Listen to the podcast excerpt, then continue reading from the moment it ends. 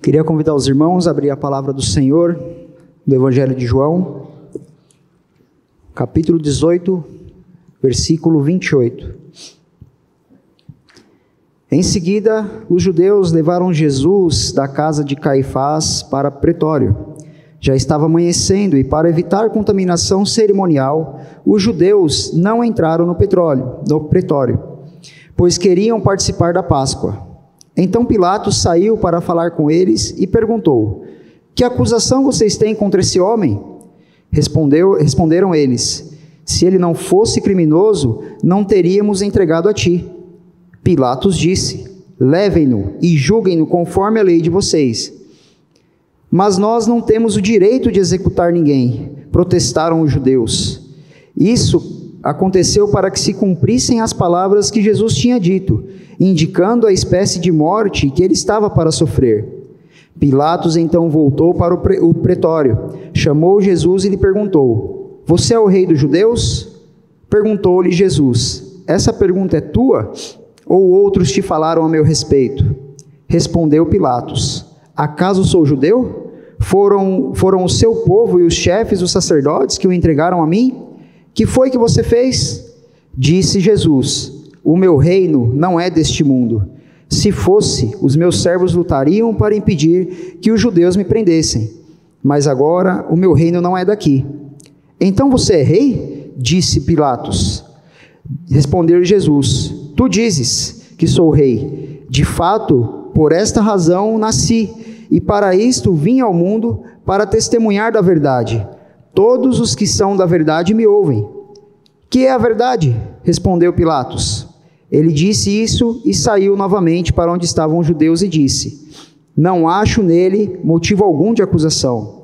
Contudo, segundo o costume de vocês, devo libertar um prisioneiro por ocasião da Páscoa. Querem que eu solte o rei dos judeus?"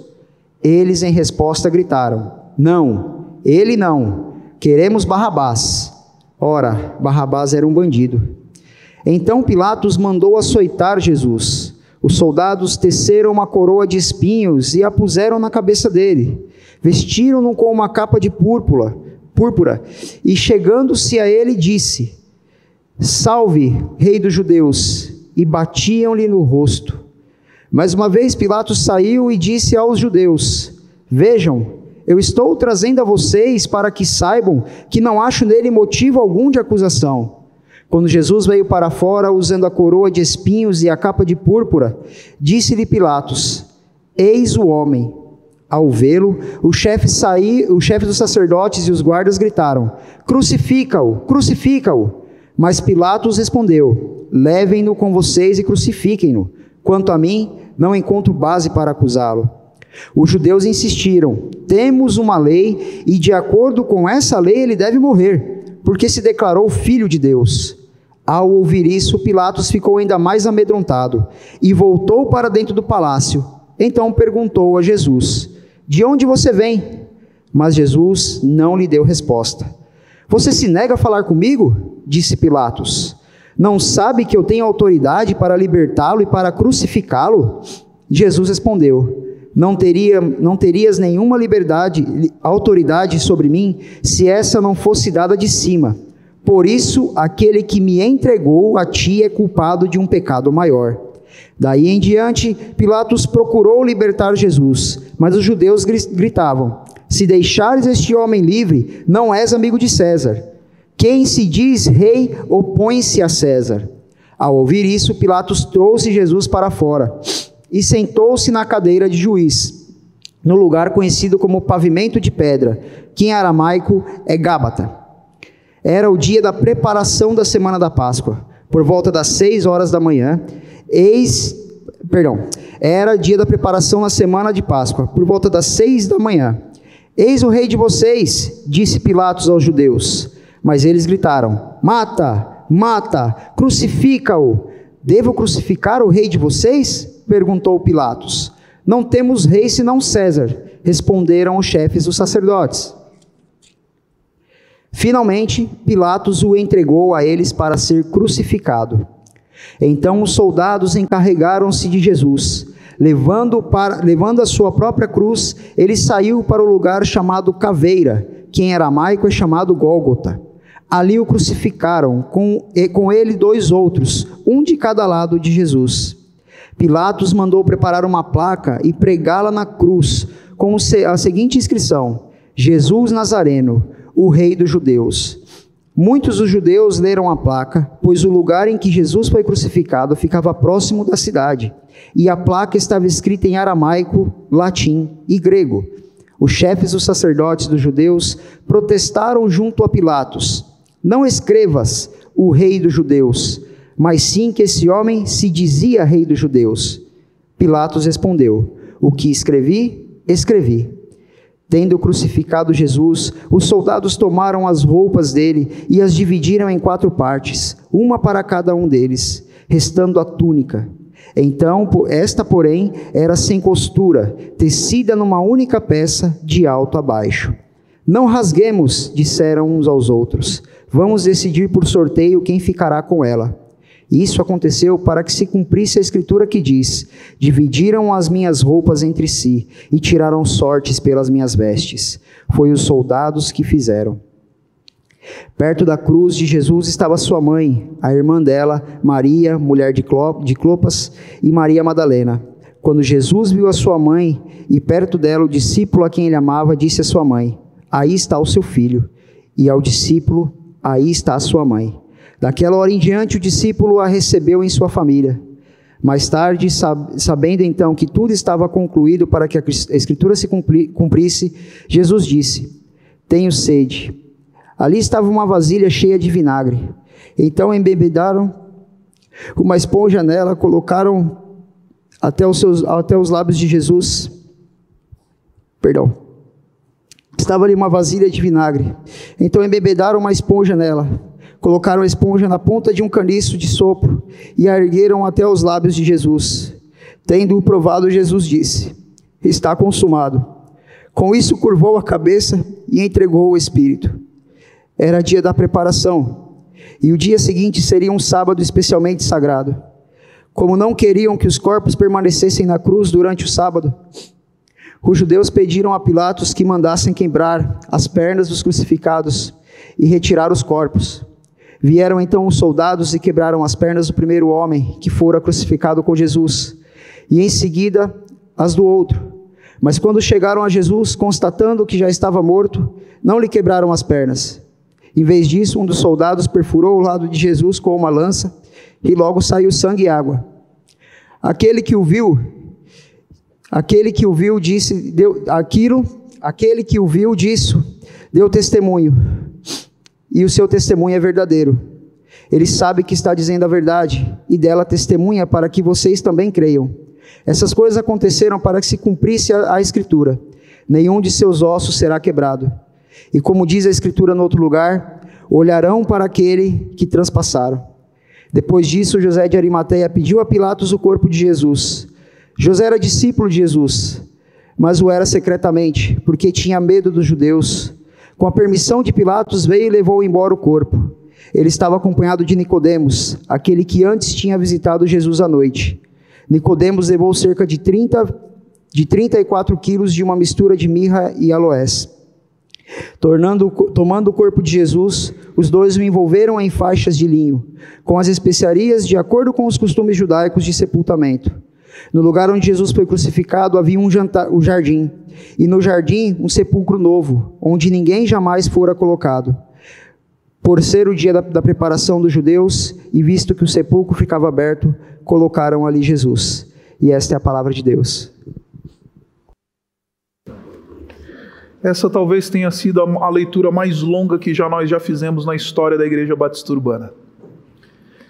E assim eu escolhi, porque muitas vezes nós vemos peças, assistimos filmes, vemos narrações, mas raramente nos atentamos à maneira como o texto bíblico narra esses eventos que acabamos de ler. Eventualmente nós cantamos, mas raramente nós temos chance de ler o que propriamente o texto bíblico diz para nós. Por isso, eu espero que, como Jonathan, você tenha se emocionado também. Você tenha sentido o peso da narrativa joanina. Porque é este o peso, não do que vou falar, mas da Escritura, que eu oro ao Senhor e peço que você essa noite sinta. Abaixe sua cabeça, vamos orar. Deus bendito, não temos condição de ponderar tudo isso que já experimentamos da tua parte. A gente não consegue discernir totalmente a tua voz, ouvir e tratar de maneira exaustiva aquilo que já cantamos, aquilo que já confessamos, aquilo que já ouvimos, aquilo que acabamos de ler. Só por meio de uma obra do Teu Espírito, Pai, podemos compreender este texto, esta celebração, o eco eterno da obra do Senhor Jesus Cristo na cruz. Por isso, essa noite, fala conosco. Sopra o Teu Espírito. Essa noite rompe a nossa surdez. Essa noite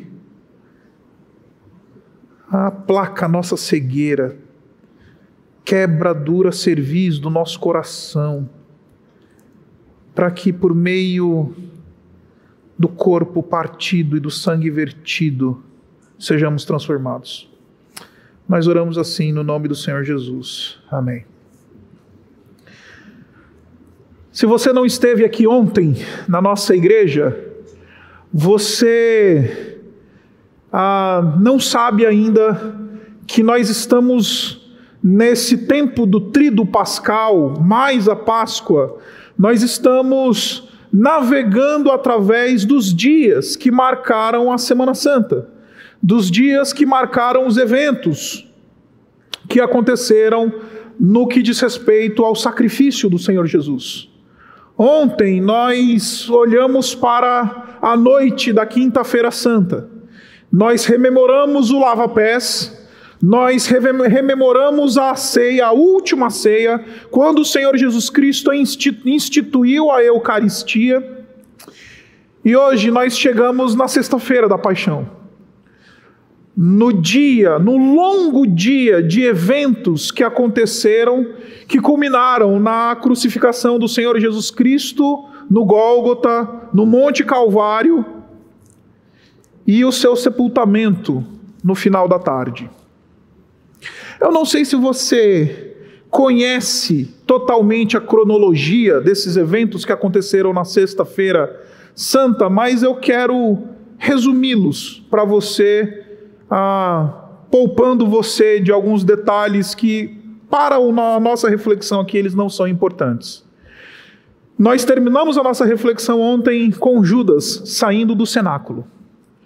Jesus vira para Judas e fala: Judas, o que você tem para fazer, faça depressa. E então Judas sai no meio da noite. Logo em seguida, depois da ceia, depois que o Senhor Jesus Cristo institui a ceia, ele então vai para o Monte Getsemane, onde ele tem uma noite e uma madrugada de angústia. Ele ora, ele chora, ele se angustia, ele chega ao ponto de suar sangue ali naquele lugar. Ali no jardim, então, os romanos e os judeus, eles chegam acompanhados de Judas. E então Judas aponta para os guardas romanos e para a liderança judaica quem era Jesus. Naquela cena nós encontramos o famoso Pedrão querendo dar uma de macho man. Então ele puxa a espada numa tentativa de querer defender Jesus da prisão e daqueles soldados que estavam chegando ali. E então Pedro, ele corta a orelha do Malco, que era o assistente do sacerdote. O Senhor Jesus vira para o Pedro e fala: Pedro, a gente não mata por aquilo que cremos, a gente morre. Põe a tua bainha, a tua espada na bainha. A gente não mata em nome da nossa fé, Pedro. Você não entendeu, como meu discípulo, qual que é a índole do verdadeiro discípulo. A gente não mata em nome de Jesus. A gente não corta a orelha. A gente morre. A gente derrama o nosso sangue e não o dos outros em nome da nossa fé. Então, Pedro, ele guarda a bainha e eles levam Jesus para diante das autoridades judaicas ali do Getsemane. Eles vão para a casa do sumo sacerdote. Primeiro Anás e depois Caifás. E ele é julgado pela liderança de Jerusalém, pela liderança dos judeus ali, e é acusado de blasfêmia. O seu crime, segundo a lei judaica, segundo aquilo que, os judeus estabeleciam em suas legislações religiosas, era que Jesus ele tinha declarado que ele era Deus, o Filho de Deus. Isso era uma blasfêmia para os judeus, passível de morte. Só que os judeus eles não tinham autoridade para aplicar a pena capital sem a validação do império, sem a validação das autoridades civis. Aqui já está acontecendo aquilo que a gente chama de a primeira incongruência do julgamento do próprio Senhor Jesus, porque a lei judaica dizia que ninguém poderia ser julgado à noite. E note, Jesus está sendo julgado não no templo onde as coisas deveriam acontecer, mas na casa do sumo sacerdote. Ele está sendo julgado num horário que a lei dizia que não deveria acontecer, mas para que eles pudessem dar um quê de legitimidade para tudo aquilo que estava acontecendo, eles decidem logo cedo então levar Jesus para Pilatos, para que Pilatos valide aquilo que eles já tinham feito e aquilo que eles já tinham decretado.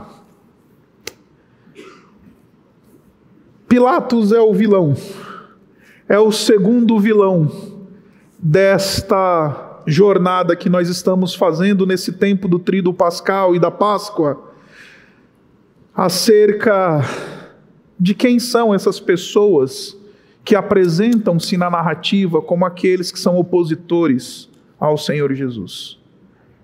Na reunião de ontem, nós conversamos sobre Judas.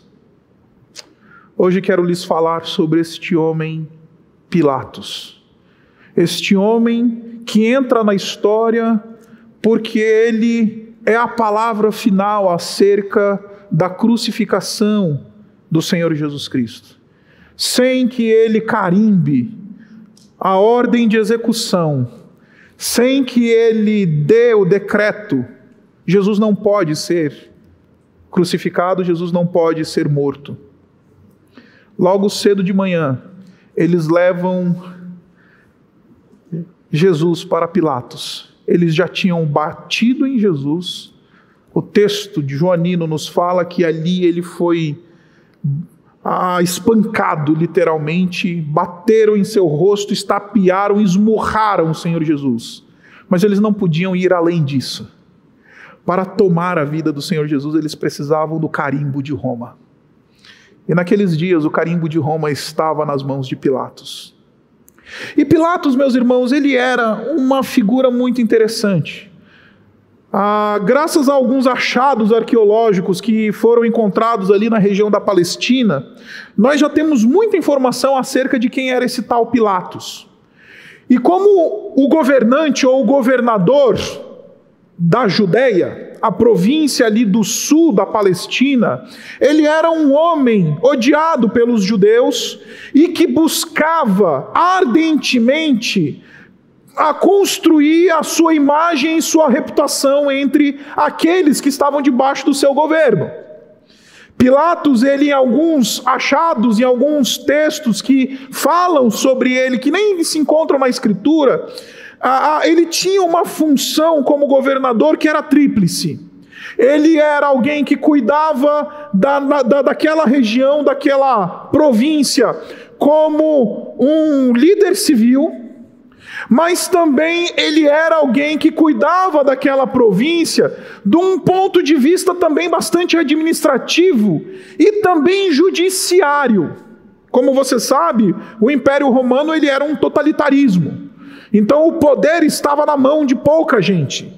E Pilatos, então, ele não tinha só essa função de um prefeito, de um governador, de alguém que exercia liderança civil, mas ele também tinha a autoridade judiciária.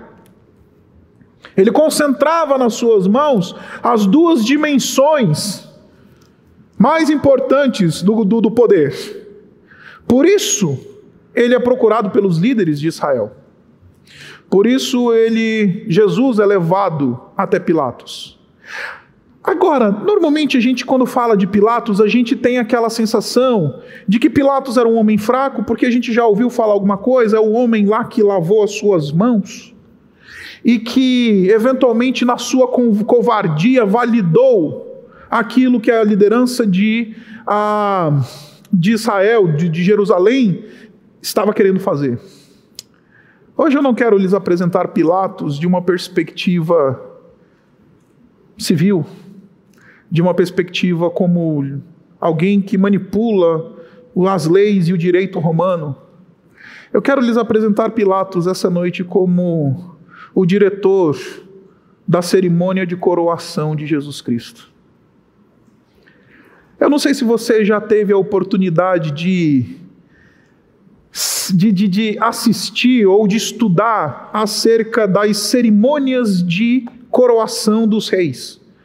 A última coroação mais recente que nós vimos, ou pelo menos que a história recente viu e que aconteceu, parou praticamente o mundo inteiro ver, foi a coroação da rainha Elizabeth II, atual rainha da Inglaterra. E se você nunca teve a oportunidade de estudar sobre os procedimentos da coroação, duas figuras são extremamente importantes nesse processo. A primeira figura é a figura do arcebispo da Igreja da Inglaterra, que é literalmente aquele que unge, abençoa e coloca a coroa na cabeça do rei. Essa é a figura mais importante. Como você sabe, na Inglaterra, nós temos uma união entre a igreja e o Estado. O Estado inglês, ele é anglicano em sua fé.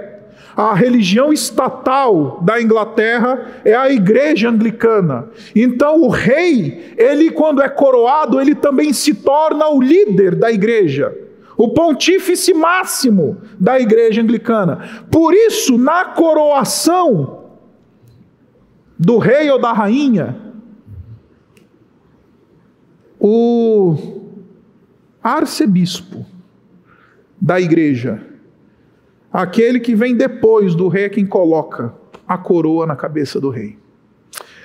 A segunda figura importante é o indivíduo que é o líder da cadeira da casa, daquilo que nós chamamos de Câmara ou do Senado, ali do parlamento da Inglaterra.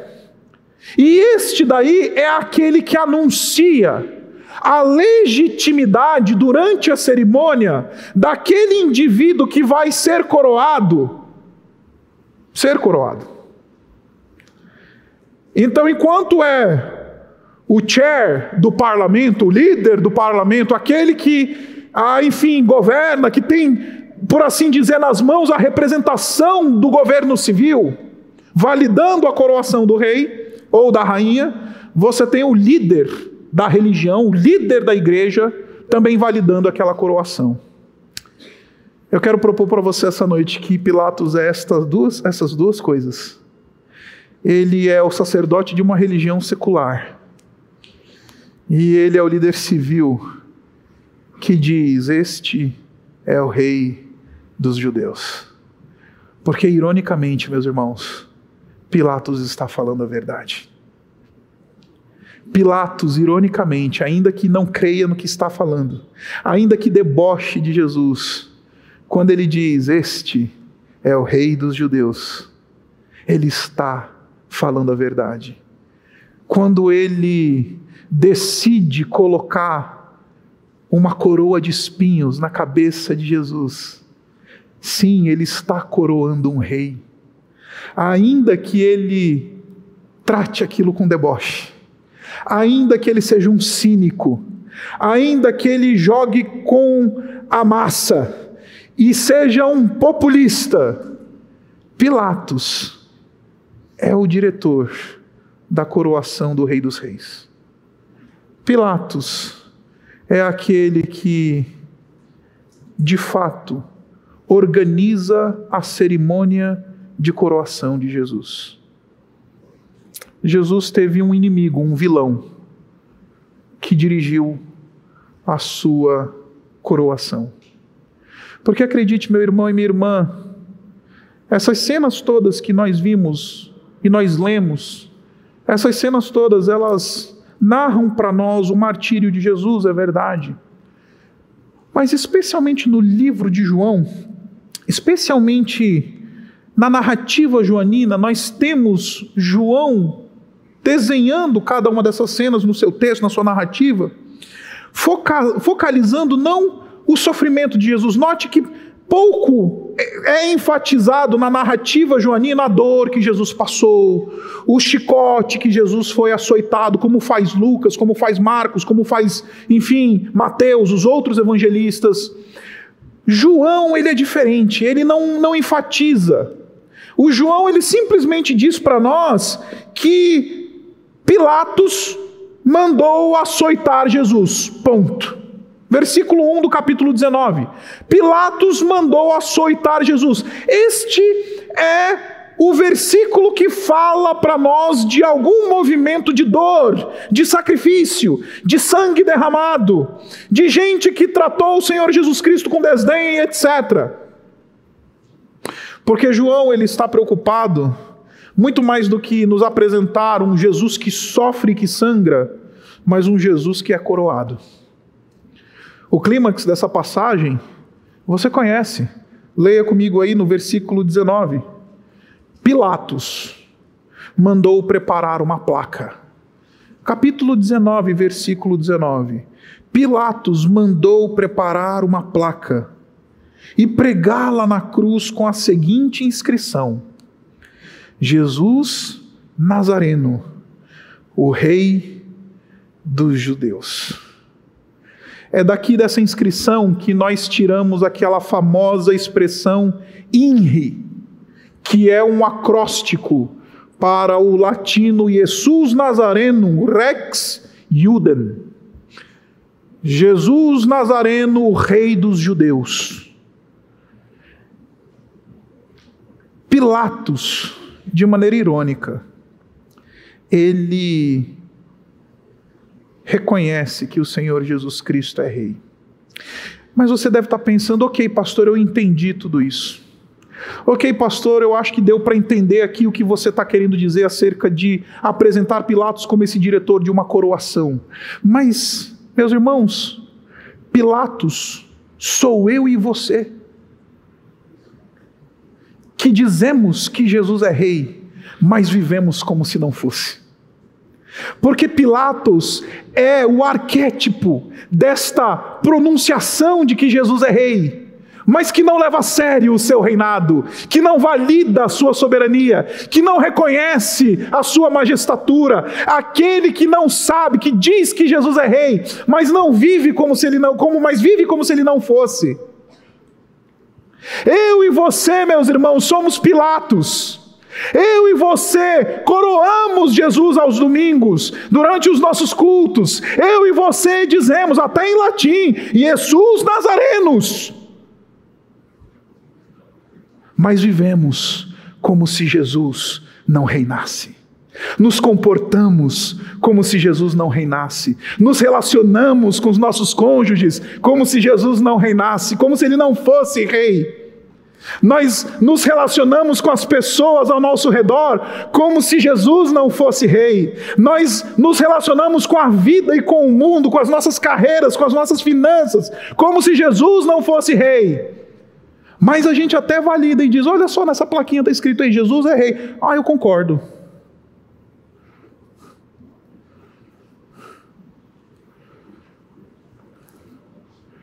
Pilatos sou eu e você. Pilatos é o arquétipo do cinismo espiritual. Pilatos é aquele que nesse texto, ele é colocado não para apontar um vilão que surgiu na história, mas para constranger um leitor que lê esse texto.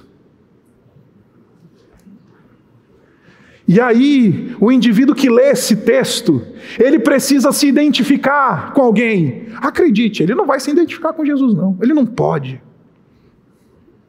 E com quem eu me identifico? Meus irmãos, quando nós recebemos uma história, quando nós lemos uma história, quando nós, as irmãs, ou os irmãos, tem muito irmão também que é noveleiro, assiste uma novela. A gente não se identifica com aquelas personagens das histórias que nós lemos, que nós assistimos na TV, que nós vemos nos filmes. Como você sabe bem, eu sou um grande fã de Senhor dos Anéis. Eu acho que eu já perdi as contas de quantas vezes eu já vi os filmes e já li os livros. E de todas as personagens do Senhor dos Anéis, eu gosto muito, não do Aragorn, o rei, o grande rei de Gondor. Não. Não é o Frodo, o hobbit encarregado de levar o anel até a montanha da perdição. Não é Gandalf, o mago sábio. O personagem que mais me inspira na narrativa é Samwise Gamgee, o companheiro de Frodo, que vai com Frodo até o fim, que anda com Frodo. E se você um dia tiver a oportunidade de estudar um pouquinho sobre a obra de Tolkien, ele um pouco antes de falecer, ele disse, eu escrevi toda a narrativa do Senhor dos Anéis para que os meus leitores se identificassem não com Frodo, nem com Aragorn, nem com Legolas, mas se identificassem com Sam, porque de todos é aquele mais humano, é aquele mais visceral. Toda história, ela nos é narrada para que a gente possa se identificar com alguém. Os mais antigos vão se lembrar do quem matou Odete Roitman. E essas risadas são as risadas da identificação. A gente se identificou com a Odete Roitman. A gente assiste um filme e a gente se identifica com uma personagem. A gente lê um livro, a gente se identifica com alguém que está ali naquelas cenas. João escreveu estes 2 capítulos para que eu e você ficássemos constrangidos em ver a nossa semelhança com Pilatos. A gente malha o Judas. A gente chama o Pilatos de covarde, porque essa é uma tentativa espúria de reconhecer que quando lemos essas passagens, o cinismo do coração daquele homem, ele encontra um eco que reverbera no meu e no seu coração. Porque a gente não tem a caneta do imperador, o anel, o selo de Roma no dedo. Mas nós tratamos Jesus, dizemos, aqui está o rei, mas vivemos como se ele não fosse. Em segundo lugar, Pilatos, ele também se torna um arquétipo de uma tensão comum a todos os homens. A tensão da identificação de Jesus. Pilatos, ele precisa identificar Jesus. Ele precisa encontrar uma concepção de Cristo. Pilatos, para quer validar aquele pedido de execução ou livrar o Senhor Jesus, ele precisa saber quem é Jesus. E meus irmãos, deixe-me falar para vocês uma coisa. Este é o drama, não só dos crentes, de todo ser humano. Porque, meus irmãos, não precisa ser crente para ter uma concepção sobre Jesus. Você pode perguntar para aquele teu parente lá que anda em outra religião, qualquer uma que seja, e perguntar para ele quem é Jesus, ele vai ter uma concepção de Jesus. Ele vai ter apoio, eventualmente até dizer, puxa, eu sou inspirado por esse Jesus. É um mestre moral sensacional. É um homem que ensinou coisas bonitas para a gente postar no Facebook e no Instagram.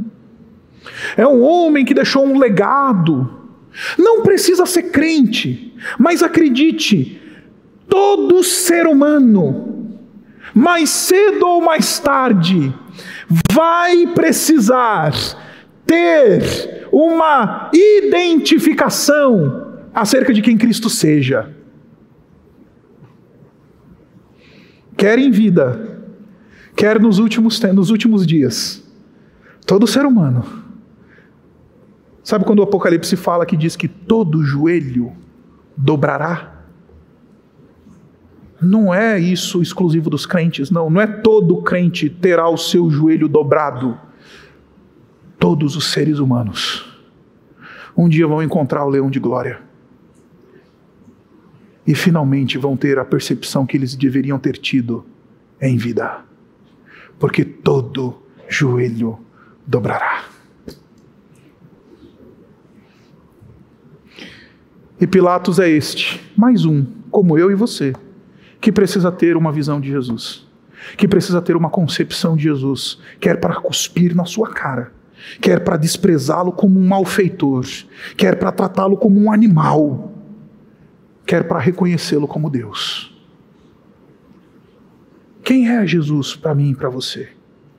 A pergunta central nessa discussão é quem é Jesus para Pilatos? Quem é Jesus para Pilatos? O texto diz para nós, no versículo 5, capítulo 19, quando Jesus veio para fora, usando a coroa de espinhos e a capa de púrpura, disse-lhe Pilatos, eis o homem. Nessa altura do campeonato, Pilatos já tinha mandado açoitar Jesus porque ele achava que um pouquinho de sangue já ia apaziguar os líderes de Israel, a liderança religiosa de Israel. Ele estava imaginando que se Jesus tomasse uma boa surra, aparecesse lá ensanguentado e chicoteado, isso eventualmente iria apaziguar os líderes de Israel. Só que isso não apazigua a sede por sangue destes homens. O texto fala para nós que ao vê-lo, os chefes dos sacerdotes e os guardas gritaram, crucifica-o, crucifica-o, crucifica-o, crucifica-o. E aí Pilatos entra num dilema, entre ouvir a definição de Jesus da boca dos outros, ou ouvir do próprio Jesus quem ele é.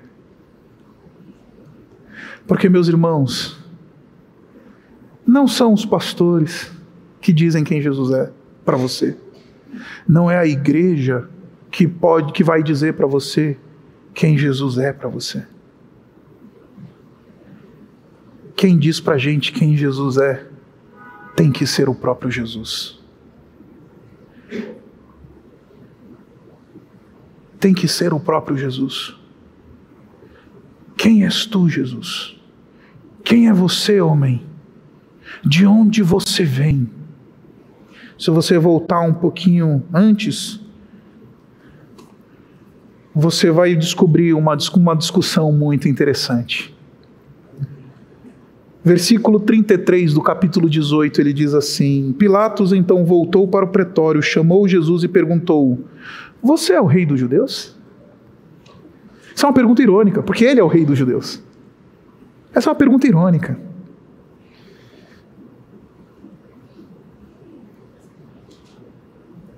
Perguntou-lhe Jesus: esta pergunta é tua ou os outros te falaram a meu respeito?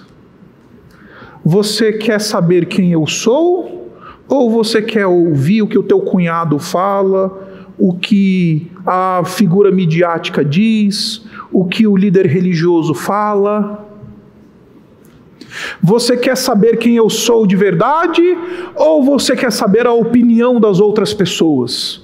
Você está me perguntando isso porque você tem uma real curiosidade de saber quem eu sou ou você está me perguntando isso porque alguém já te disse alguma coisa sobre mim para você? Quem que é o teu critério para determinar quem é Jesus?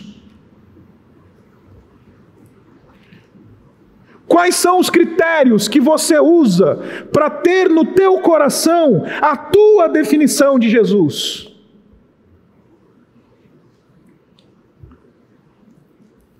Infelizmente, Pilatos, ele escolhe a voz dos outros e não a voz do próprio Cristo. Respondeu Pilatos: acaso sou judeu? Foram o seu povo e os chefes dos sacerdotes que o entregaram a mim. O que é que você fez? Versículo 36, disse Jesus: o meu reino não é deste mundo. Se fosse, os meus servos lutariam para impedir que os judeus me prendessem. Mas agora o meu reino não é daqui. Pilatos chega à conclusão de novo: então você é rei. Se você disse para mim que o teu reino não é daqui, você em algum lugar deve ser rei. Se você está dizendo para mim que você é rei, se você tem um reino, você só pode ser um rei. Nath, Pilatos está certo. De fato, ele está diante do rei do universo. Ele está diante daquele cuja voz domina o cosmos. Ele está diante daquele que é soberano sobre tudo e sobre todos. E aí então o Senhor Jesus Cristo vai dizer: onde está a esfera do seu reinado? Ele diz: tu dizes que sou rei. De fato, por essa razão nasci, para isto vim ao mundo, para testemunhar da verdade. Todos os que são da verdade me ouvem. Em outras palavras, para ter um encontro verdadeiro com Jesus, preciso ouvir a voz verdadeira do próprio Jesus. Porque ele é rei sobre tudo e sobre todos, e porque ele é um rei verdadeiro. Quando ele fala a verdade. Ele nasceu, ele encarnou. O Senhor Jesus Cristo está dando aqui os propósitos para a sua encarnação. Foi para isto que eu vim ao mundo. Foi para testemunhar a verdade. E qual que é a verdade? Eu sou rei. Um dia, Pilatos, todo joelho vai se dobrar. Querendo ou não. Um dia, Pilatos, você também vai ter os teus joelhos dobrados. No dia da ressurreição, quando Deus levantar todos da morte para juízo, Pilatos não vai ter um que não vai dobrar o seu joelho. O problema, Pilatos, é que em vez de ouvir a voz do Cristo, ouvir a minha voz, você está ouvindo religiosa. Você está ouvindo voz de gente que não anda comigo. Você está ouvindo voz de gente que não representa quem eu sou. Pilatos, eu sou rei. E é justo que você me coroe. Pilatos, eu sou rei, e é justo que haja uma procissão de coroação, a Via Crucis. É justo que eu tenha uma coroa na minha cabeça, porque de fato sou rei de vivos e mortos. É justo que eu seja levantado no madeiro e haja um arauto dizendo: aqui está o rei dos judeus. É justo que eu passe por todas essas coisas, porque como rei, é para isso que eu vim. Abaixe sua cabeça, vamos orar.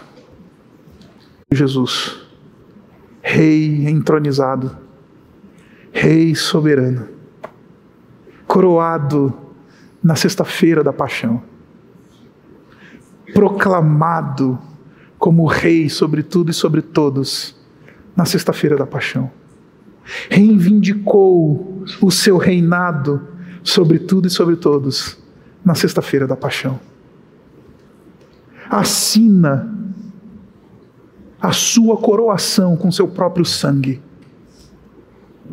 Ah, Pai, nos dá um encontro com esse rei essa noite.